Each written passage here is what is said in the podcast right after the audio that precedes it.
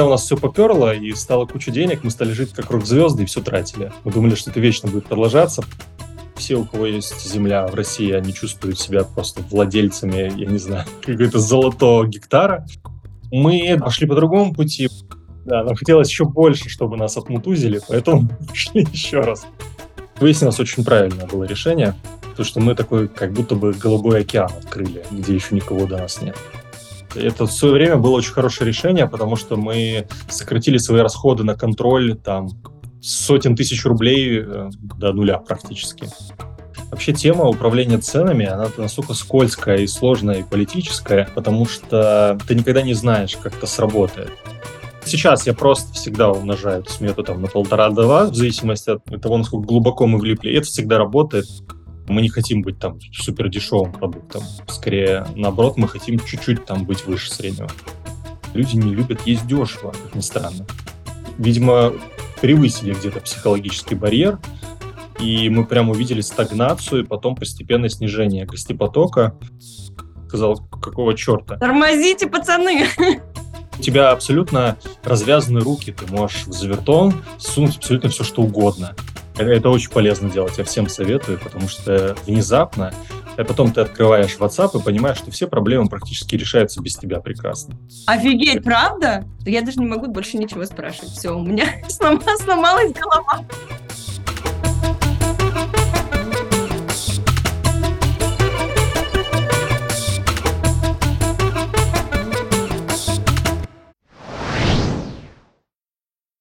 Привет, это подкаст «Я у мамы франшизи». Меня зовут Яна, мне 31 год, и я ищу себе бизнес по франшизе. Для старта у меня есть миллион рублей на покупку бизнеса и этот подкаст, где я встречаюсь с представителями рынка франшиз и выясняю, что как устроено. А заодно прошу поделиться секретами, как становиться хорошими предпринимателями. Этот сезон про съедобные франшизы, все те, в которых есть еда. Давайте знакомиться с гостем сегодняшнего выпуска. На связи Владивосток. С нами беседует основатель и генеральный директор сети кофемашин Дмитрий Лутченко. Первая кофейня для автомобилистов появилась во Владивостоке в 2011 году. Франшизу запустили спустя три года, в 2014. На сегодняшний день кофемашины – это не только кофейни для автомобилистов, но и другие форматы – кофе-островки и полноценные кафе с посадкой. Итого 79 кофеин в 27 населенных пунктах страны. В 65 точках кофе наливают партнеры франчайзи, а в 14 точках сам Дмитрий. Интересно, что до открытия франшизы Дмитрий работал с инвесторами и позже понял, что несколько раз наступал с инвесторами на одни и те же грабли, и поэтому переупаковался во франшизный пакет. Дмитрий, здравствуйте. Здравствуйте. Рассказывайте, почему в вашем случае инвесторы – это грабли, которые бьют больно в лоб, и в чем франчайзинг в этой истории лучше, чем инвесторы? Да, у нас довольно драматическая история была с инвесторами, потому что мы когда начинали бизнес, у нас не было вообще ничего, никаких денег. И мы, собственно, пришли к инвестору попросить денег. Это был такой э, знакомый знакомого, большой человек, владелец э, нефтебаз, заправочных станций и так далее. Он нам денег дал, вот, но как выяснилось, что мы в рабство к нему попали за эти деньги сразу же. Нам обещали сначала 30%, потом 50% после отбивки.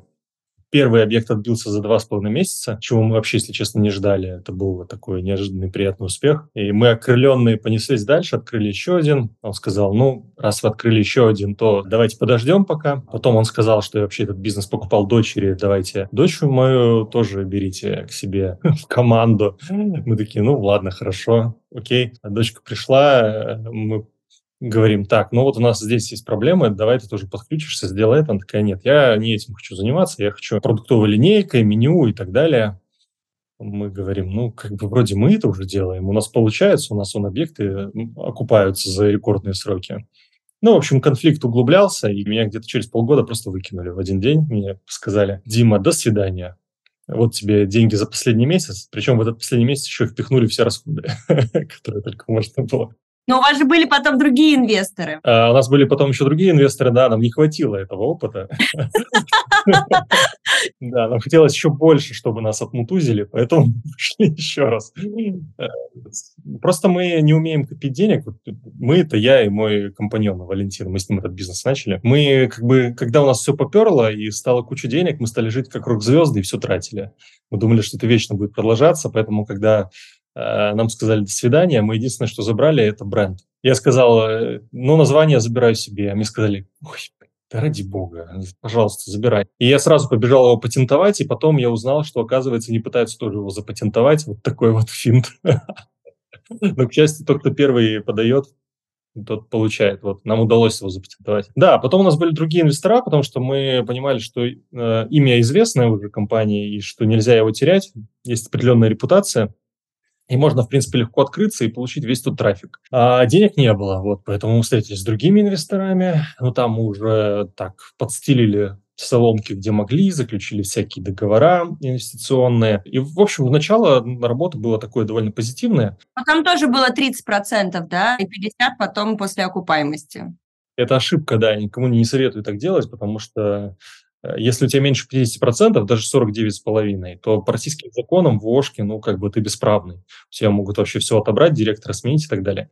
Потом начали приходить другие инвестора, мы, давайте работать с нами. Первые инвесторы говорят, а наш интерес? Мы, ну, ладно, давайте и вас как-то учтем. И в итоге у нас инвесторов там было уже, по-моему, 4 или 5 человек. Ну, разные абсолютно группы вообще людей. И каждое изменение – это был ад кромешный, потому что они говорили, мы это не хотим, это мы не хотим. Я говорю, ну это вообще наш бизнес. Они говорят, нет, это наш бизнес. Мы инвесторы. Помни про 51%, да? Да, да, посмотри в устав, у нас там вообще 70%, э, поэтому идите работайте. Я как бы начинал бизнес, чтобы, чтобы не было у меня начальников, а выяснилось, что у меня вместо одного начальника появилось человек 8. И как вы потом э, в одно прекрасное утро встали, сказали, Дима, Валя, хватит э, заниматься фигней, давайте придумаем, как это все упаковать в франшизу? Да, примерно так. Ну, у нас случилось там еще одно драматическое событие. У нас были партнеры как раз в Хабаровске, которые тоже просто отжали себе бизнес в Хабаровске и переименовали его. У нас был э, там конфликт, связанный с другим. Мы вместе ресторан открывали и переругались вздрызг, и в итоге вот они решили и это тоже себе забрать. И после этого мы поняли, так, надо что-то менять, и э, начали разбегаться со всеми остальными партнерами, но там более цивилизованно все вышло. То есть э, двое из них потом зашли к нам под франшизу, вот город Иркутск, а с одними, у одних мы просто, мы им просто продали свою долю, и они как-то там тоже переименовались. То есть буквально вот в этот момент и возникла идея по франшизе, до этого просто в голову этого не приходило, потому что стало понятно, в чем плюс. Во франшизе все разделено. А, есть правообладатель, на нем там интеллектуальная деятельность. А есть собственник, который владеет имуществом. И то есть у меня нет никаких вопросов к нему, я не претендую на имущество франшизе, это их имущество, их доход, их бизнес. Я просто предоставляю информацию, грубо говоря, торгую этой информацией. А, и, как выяснилось, очень жизнеспособная схема, по крайней мере, пока, потому что работаем мы с 2014 года, ну, почти 10 лет, да, 9. Ну, на самом деле, я хочу сказать, что вы, во-первых, ужасно интересно пишете, еще теперь ужасно интересно рассказываете. Я готовилась к интервью, читала ваши несколько материалов, которые, я так понимаю, вы написали э, в большинстве своем самостоятельно. Один из них я обязательно оставлю по ссылке в описании на Тинькофф Journal, который написан. Это что-то просто взрывотворящее. Я оттуда цитатами просто готова бросаться теперь э, при общении с коллегами. И вообще, э, жутко интересно, правда, очень классная история и опыт. И если кому интересно поподробнее, как все становилось, как бросали инвесторы, то вот я оставлю ссылку на описании Тинькофф Journal. Обязательно почитайте историю Дмитрия. А мне там интересно один момент, такая довольно глобальная мысль, которая просто зашита была в одну из строчек, но она меня прям триггернула знатно. Если ты ввязываешься в непонятный тебе бизнес, умножь смету на два, написали вы в своем, в своем материале. Впоследствии это не раз спасало нас во многих проектах, говорите вы. Расскажите о каком-нибудь интересном и классном кейсе, который получился только благодаря тому, что вот был учтен этот интересный опыт. Вы знаете, было очень много примеров, когда не учтен был этот опыт. Про незнакомый бизнес, про знакомый я обычно говорю полтора, но это я сейчас говорю. А все это произошло после того, как мы несколько раз построили объекты, и, и там мы все просчитывали до последнего винтика. И в итоге все равно в полтора раза больше выходило. Я не знаю как. Сейчас я просто всегда умножаю эту смету там на полтора-два, в зависимости от того, насколько глубоко мы влипли. И это всегда работает. То есть у меня, по крайней мере, гораздо меньше стресса. Уложились, слава богу. Не уложились, ну окей, я, в принципе, на это и рассчитывал. Ну, в общем, это как э, с процентом э, в ООО, да, это надо зарубить себе на носу и ни в коем случае от этого не отходить, потому что это такая база.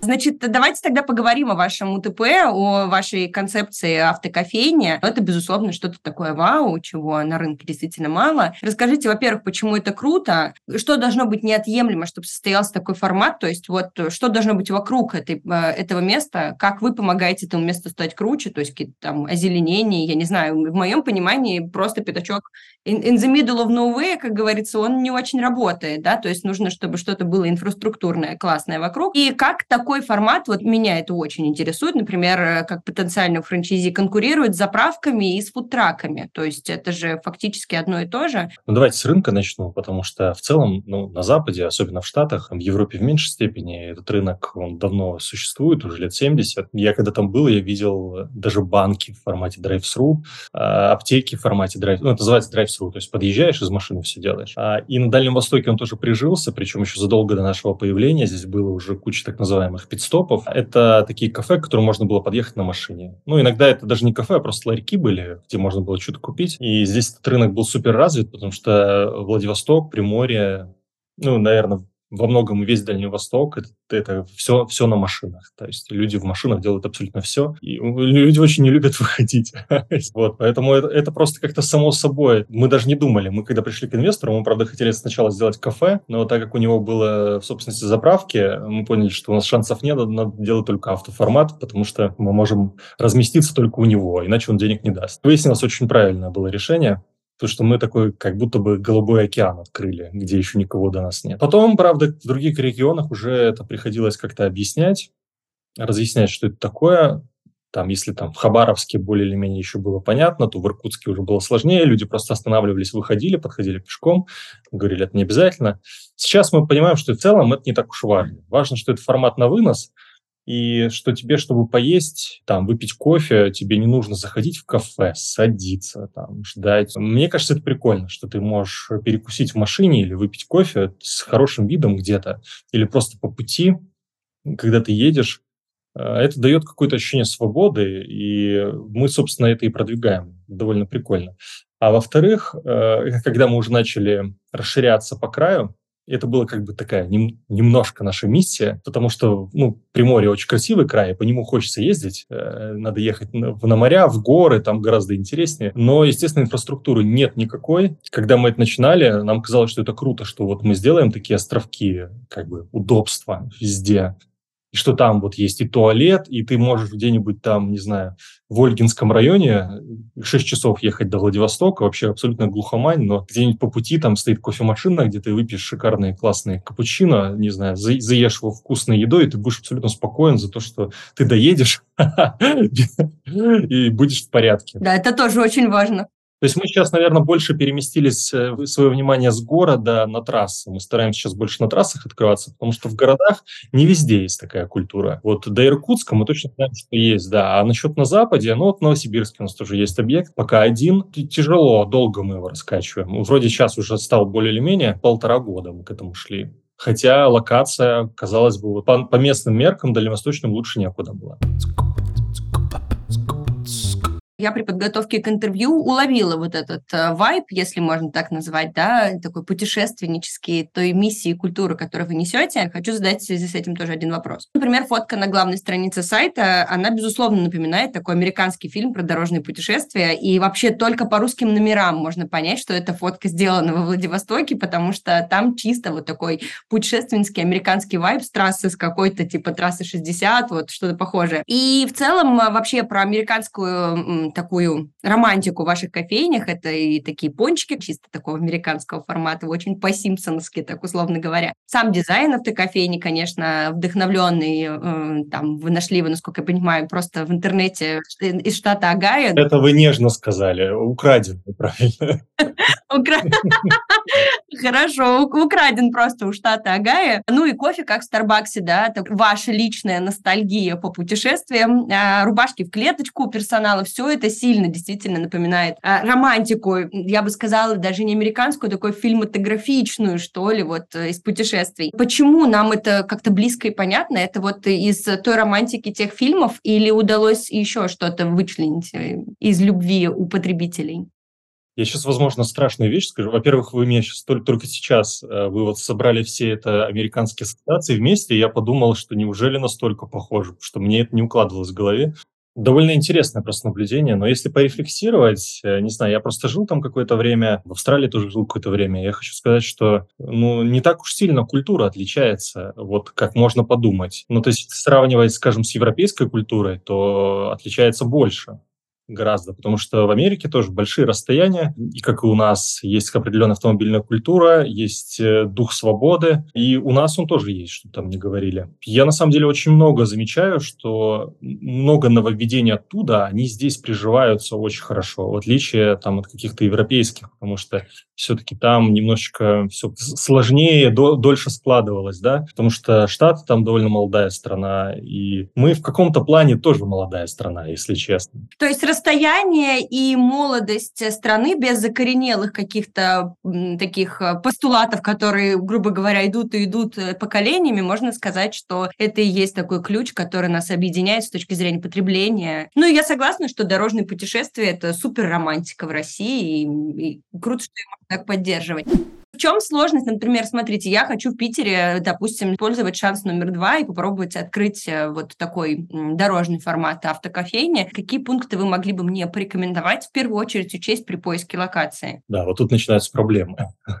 Главная наша боль и то, наверное, из-за чего мы... развитие идет, я бы сказал, наверное, довольно медленно, не так быстро, как хотелось бы, это совершенно неразвитость земельного рынка в целом в России. То есть с землей очень тяжело. Я, я поражаюсь, что на самом деле на Дальнем Востоке нет земли. Когда ты приходишь в администрацию или в какой-нибудь даже специальный э, орган наподобие корпорации развития Дальнего Востока, который, казалось бы, в первую очередь должен дать тебе кучу участков, тут же появляется куча проблем, почему это не может быть сделано Хотя не сказать, что так уж мало места на Дальнем Востоке. Да, не везде есть электричество, но это, кстати, почти всегда решается так или иначе. Есть проблема в том, что а, у государства землю очень тяжело получить. Это занимает иногда годы, и там куча подводных камней всплывает в процессе, которые можно и не обойти, просто сломаться об них и дальше не двигаться никуда. То есть это бюрократический ад, и мы на самом деле вот 12 лет нам, мы только сейчас более-менее учимся с этим работать, потому что это просто выгоднее. С того государства можно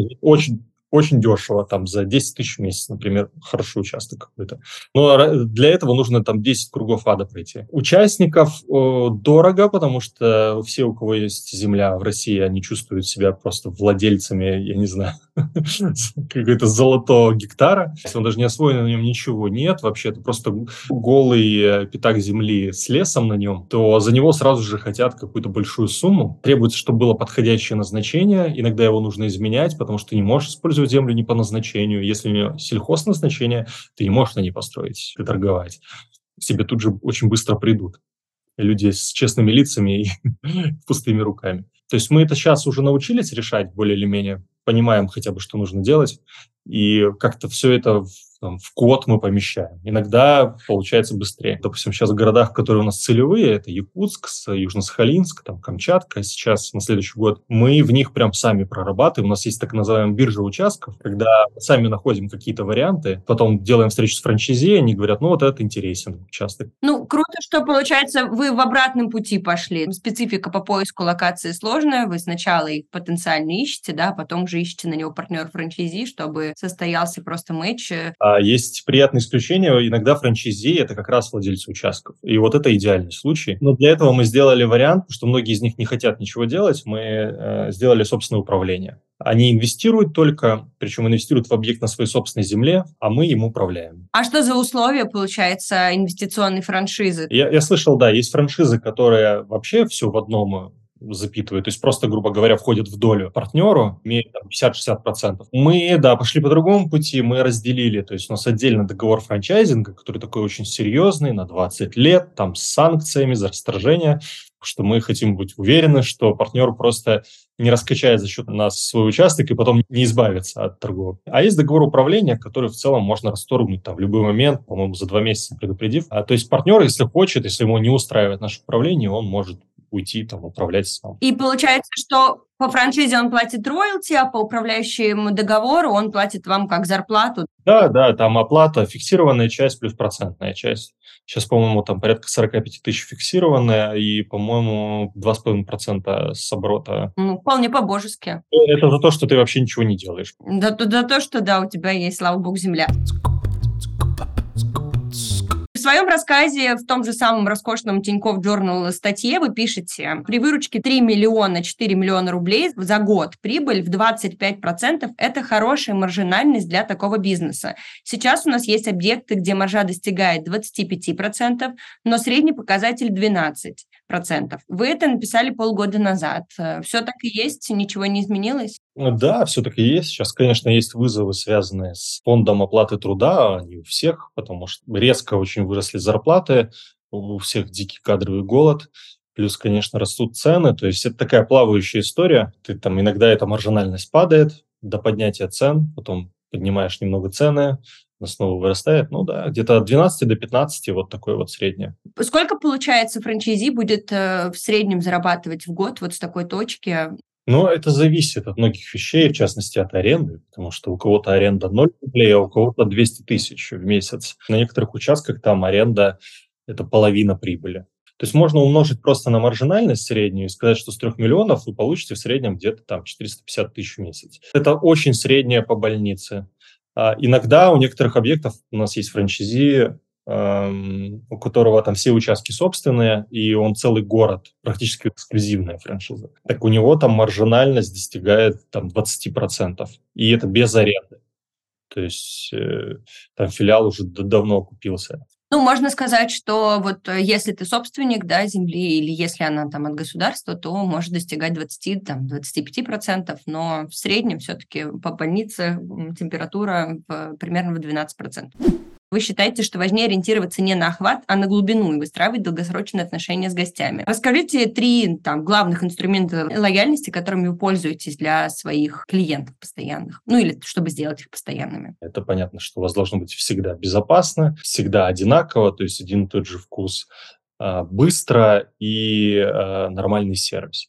Вот. В нашем случае еще можно добавить, что кофе довольно такой сложный продукт, с ним надо уметь работать. Об этом многие ломаются, потому что неквалифицированный персонал, а у нас работает персонал там без какого-то стажа обычно серьезного, их требуется обучить работать со сложным оборудованием и делать на нем кофе, а кофе это граничит с искусством его приготовления на самом деле. Но это такие банальные вещи, а если говорить конкретно про нас, ну, например, есть у нас э, способ заказа через приложение, мы в него сейчас очень много денег вкладываем, порядка 5 миллионов в год, наверное, у нас сейчас уходит только на приложение. Это заказ без предоплаты. И так всегда было. То есть ты просто делаешь заказ и приезжаешь. И, как ни странно, хотя всех это сначала шокирует, типа, да ладно, так можно, но 99% людей приезжают. Да. И очень редко вообще, иногда не приезжают по каким-то причинам, там забыли, еще что-то, не, не по пути, что-то случилось.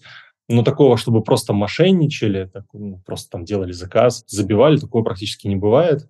Или, например, у нас есть еще такая опция, если нам жалуются, нам говорят, опять же, там через приложение чаще всего или в соцсетях, что в нам не понравилось, мы, конечно, в первую очередь проверяем, то есть создается обращение, которое прилетает к менеджеру на объекте, и он просматривает камеры там, и отчитывается, что вот либо здесь ошибка была произведена какая-то, либо на самом деле не было, и все сделано было правильно. Но э, деньги мы возвращаем всегда. Если человек пожаловался, что ему что-то не понравилось, мы возвращаем баллы ему. Даже если мы знаем, что все сделано правильно. Кстати, почти 80% обращений, они закрываются без последствий для менеджера, потому что мы видим, что все было сделано правильно, просто человеку что-то не понравилось. И здесь тоже никакого мошенничества нет. У нас есть, конечно, черный список, но это там даже не доли процента. Но есть люди, которые этим злоупотребляют. Но они попадают рано или поздно в черный список, мы просто ставим их там в бан на три месяца и не, не возвращаем в это время деньги. И дальше дальше смотрим на их поведение. Ну, то есть получается, что мобильное приложение – это ваш такой сейчас, наверное, один из самых главных инструментов лояльности и вообще коммуникации с потребителем. Вы прикольно очень придумали инструмент тайных покупателей. Каждый э, человек в приложении может э, приехать как инспектор, чтобы оценить э, качество продукта, и потом оцениваете, как работает точка, и э, сами потребители являются вашими тайными покупателями-инспекторами. У нас есть еще возможность реально быть инспектором. По- по-моему, через соцсети сейчас мы ищем этих инспекторов. То есть вы, если вы хотите быть инспектором, вы заходите, мы говорим вам, окей, давайте, а, сделаем вам учетку на нашем корпоративном портале, и вы просто приходите однажды на объект и инспектируете его. Вы делаете фотографии, видео, всего, что там происходит, фотографируете. То есть это уже прямо официально? Да, э, заходите на кухню, он там выдает все халаты, Э, проходите, все фотографируете, все чекаете и высылаете всю эту информацию нам. А мы это оплачиваем бонусами. Там, по-моему, полторы-две тысячи бонусов, ну, то есть рублей по факту, которые потом можно также потратить у нас. Это в свое время было очень хорошее решение, потому что мы сократили свои расходы на контроль там сотен тысяч рублей э, до нуля практически. И вы рассказываете, что бизнесом можно управлять э, удаленно. Тут надо э, прояснить, что удаленно это мы можем управлять как система в целом. То есть управлять, скажем, объектом где-то в Комсомольске-на-Амуре, находясь в Владивостоке, да. Но это все... Менеджер объекта, конечно, должен находиться. И собственник, если управляет сам, не мы управляем, а он, то он тоже должен находиться на объекте. И от его эмоционального заряда, от его усилий очень много чего зависит. Да, мне кажется, что в общепите вообще нельзя спускать руку с крючка. То есть у нас просто есть комплекс мер операционных, который позволяет нам управлять объектами вот за счет, скорее всего, как раз-таки контроля качества, потому что мы получаем все время а, благодаря вот нашему подходу э, с доверием гостям, что они очень часто оставляют нам обратную связь, мы все время получаем огромный поток обратной связи. И благодаря этому мы все время знаем, что происходит на каком-нибудь удаленном объекте и можем оперативно какие-то меры применять к нему. Э, хорошо, что мы это прояснили, потому что у меня всегда вызывает какую-то ноту недоверия история из разряда вообще ничего не делай, там все само работает, да. Мы франчайзи, наоборот, говорим, что вам надо находиться на объекте как можно больше. Э, новый бизнес, он как ребенок, и первые там 6 месяцев вообще надо его выхаживать. Надо прям быть рядом все время. И потом еще не скоро вы сможете его отпустить. Ну, как минимум до 18 придется нести ответственность. Возможно, никогда. В интервью для rb.ru вы рассказываете, что повышать цены при поднятии закупочных расходов не стоит сразу, и вы так пробовали, и это оказалось плохо. Расскажите, почему это плохо, что это за кейс, и как вы сейчас все анализируете, чтобы ну вот э, такой расход при постоянно повышающих ценах как-то нивелировать? Вообще тема управления ценами, она настолько скользкая и сложная, и политическая, потому что ты никогда не знаешь, как это сработает. То есть нужно для себя какую-то стратегию определить. Для нас стратегия быть чуть-чуть дороже рынка, вот чуть-чуть совсем, слегка. Причем раньше у нас была наоборот стратегия низких издержек, то есть мы хотели быть чуть ниже рынка. Сейчас мы от этого отказались, мы поняли, что мы столько вкладываемся, что мы просто не можем себе это позволить. И мы не хотим быть там супер дешевым продуктом. Скорее, наоборот, мы хотим чуть-чуть там быть выше среднего. А регулируется это, с одной стороны, у тебя есть фудкост, то есть себестоимость, с другой стороны, у тебя есть конкурентный анализ. То есть ты всегда знаешь, сколько конкуренты предлагают, грубо говоря, за грамм продукции. И, ну, конечно, ты не каждое блюдо смотришь, ты смотришь группы, анализируешь, какие у конкурентов есть группы, а какие у них цены, и, исходя из этого, вот эту планочку аккуратно ставишь. У нас были примеры, как, когда мы очень долго держали цены. Это был хороший пример в 2014 году. В частности, когда доллар там мгновенно вырос в два раза, у нас кофе сразу же выросло, естественно, тут же в два раза. Мы цены держали почти полгода. А, ну, то есть мы поднимали их очень плавно. И это очень хорошо сказалось на гостепотоке. Люди это оценили.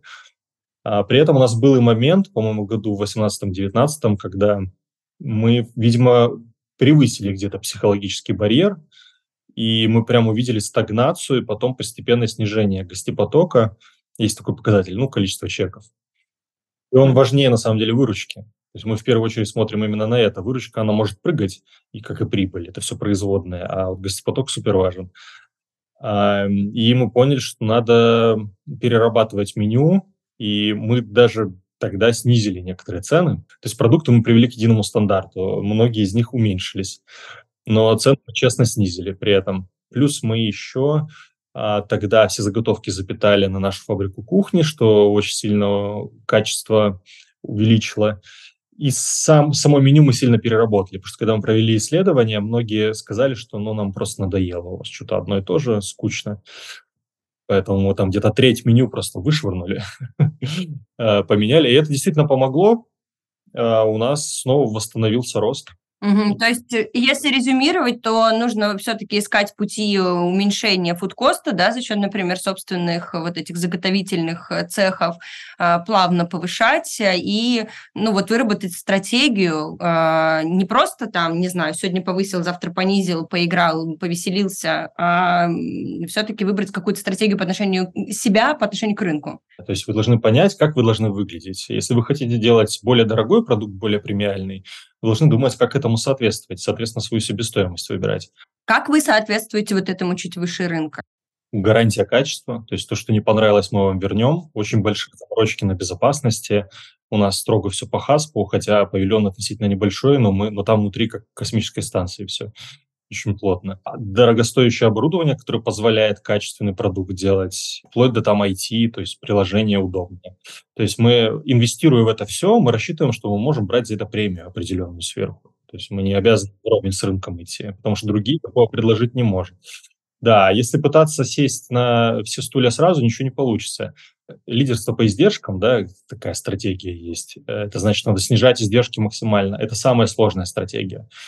И даже таким гигантам, как Макдональдсам, не всегда удается ей соответствовать. То есть там надо от очень многого отказаться ради того, чтобы ты вот был прям дешевым.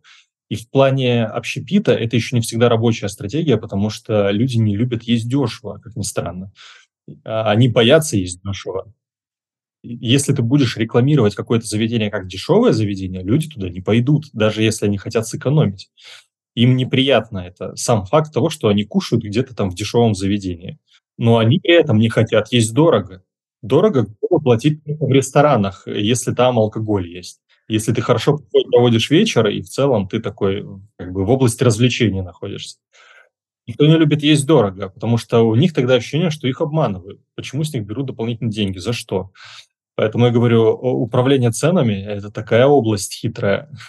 То есть ты должен быть как бы так, чтобы люди чувствовали, что твоя цена справедливая. А как часто вы вот это замеряете? Каждые полгода. Раз в полгода у нас конкретная ревизия, это когда меню сменяется. У нас есть летнее, есть зимнее меню. А, и мы там глобальные исследования обычно перед этим проводим. Но постепенно замерять нужно постоянно. Но обычно, опять же, мы это через обратную связь, там, через приложение, через соцсети чувствуем. Если хотя бы там несколько человек написало, что что-то у вас дорого, то это уже такой звоночек. Ну, давайте про меню тогда. У меня есть довольно забавный блок э, вопросов про меню. Это ваше фирменное блюдо – это завертон. А, слово «завертон» населению Приморского края а, и Хабаровского не кажется вообще слишком странным. Его даже на футболках печатают. Для, для всех, кто не находится сейчас в Хабаровском Приморском крае, это роллы, рулеты и все скрученные блюда. Вы пишете, если назвать завертон шавермой или спринг-роллом, в Приморье обижаются так же, как в Бурятии обижаются, если бузы назвать мантами. В Петербурге также обижаются, если шаверму да, назвать шаурмой. А в большей части э, страны все-таки все, что мы называем с вами в наших регионах завертонами э, и шавермой, это кебаб или шаурма.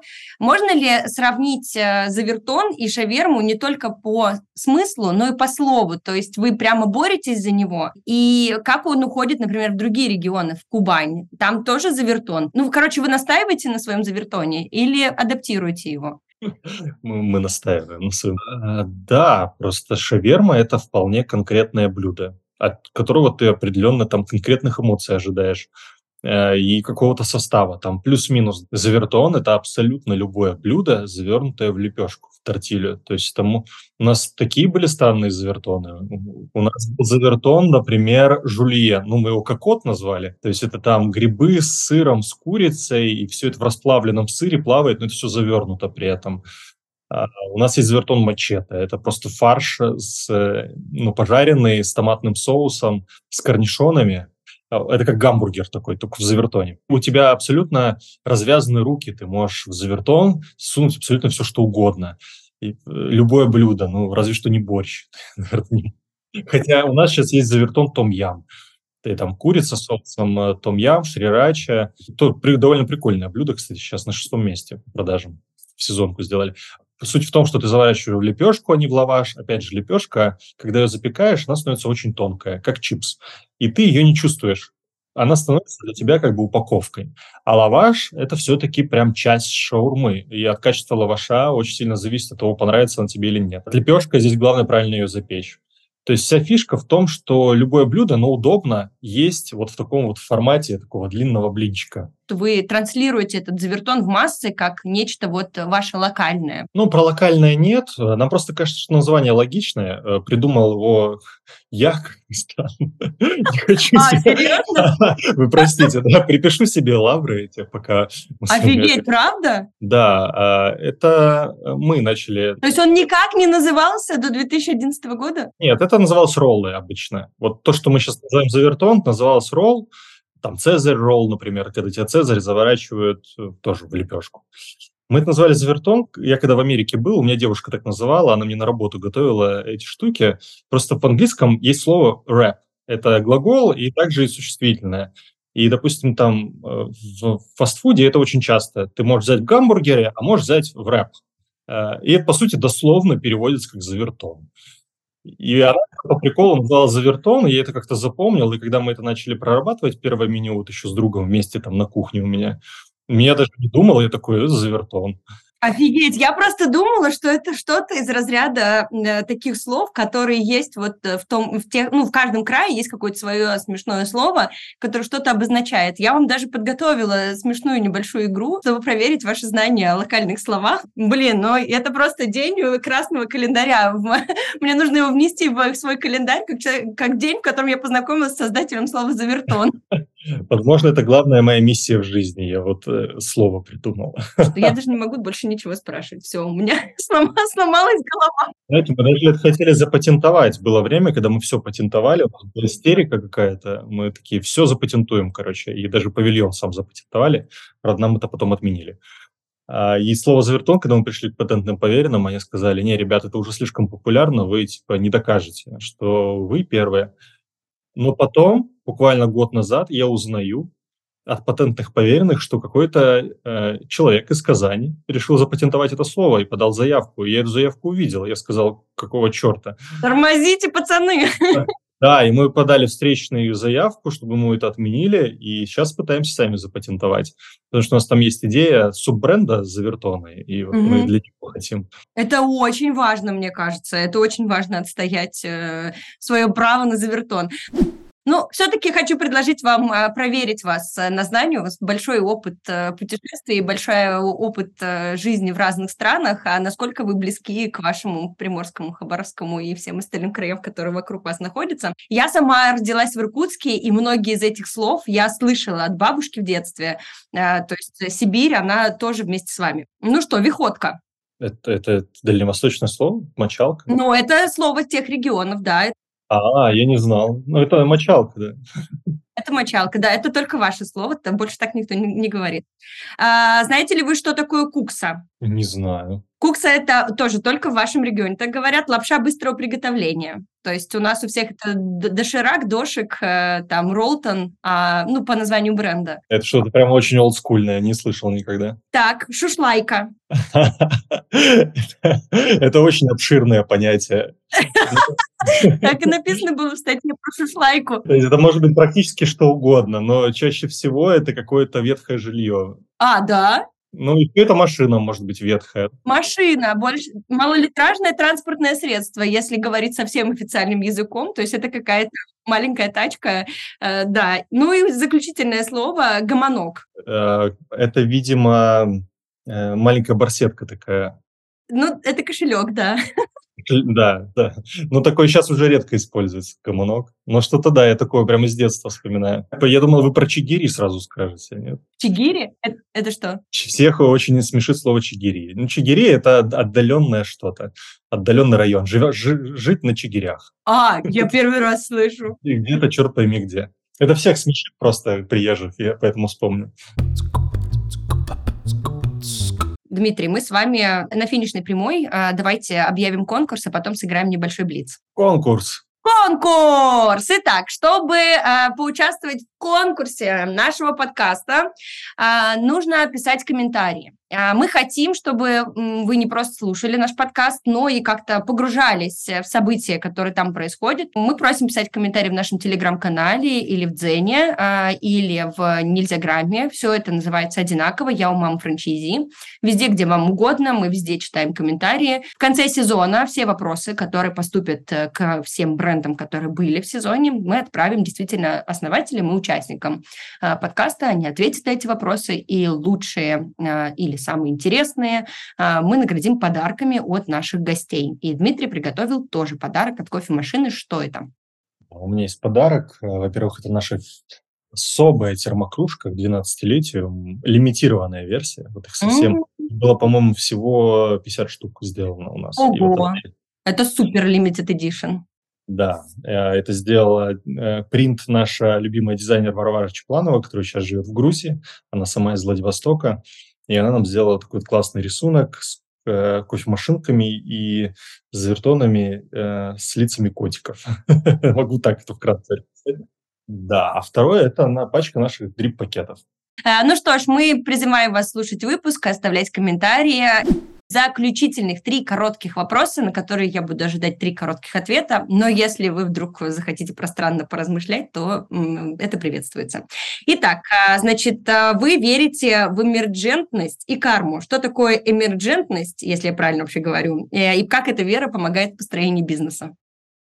Но если прям максимально просто, то это эмерджентность, когда целое больше своих частей когда люди объединяются э, в какие-то организации, они тоже становятся больше самих себя. Вот я в это верю. То есть, э, ну, это один из принципов, наверное, внутренней организационной культуры, которую я придерживаюсь, это вот стараться максимально раскрыть э, потенциал каждого человека. Звучит как бы очень так напыщенно, но хоть в какой-то мере, да, чтобы каждый мог принимать сам решения, сам делать какие-то проекты и ну, кайфовать от если они получаются.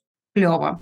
14 дней вы плыли на каяке один без связи, и вам было окей. Как научиться отключаться от операционки и как научиться выключать телефон, если вы генеральный директор сети франчайзинговой? Это очень полезно делать, я всем советую, потому что внезапно а потом ты открываешь WhatsApp и понимаешь, что все проблемы практически решаются без тебя прекрасно. Когда у людей нет выхода, когда нет вариантов что-то с кем-то согласовывать, они сами включают голову и начинают все решать. Так я часто ухожу куда-то в походы, и меня там нет на связи, и я вообще не беспокоюсь. Даже наоборот, мне интересно, там, что произошло. Включаю телефон так с интригой.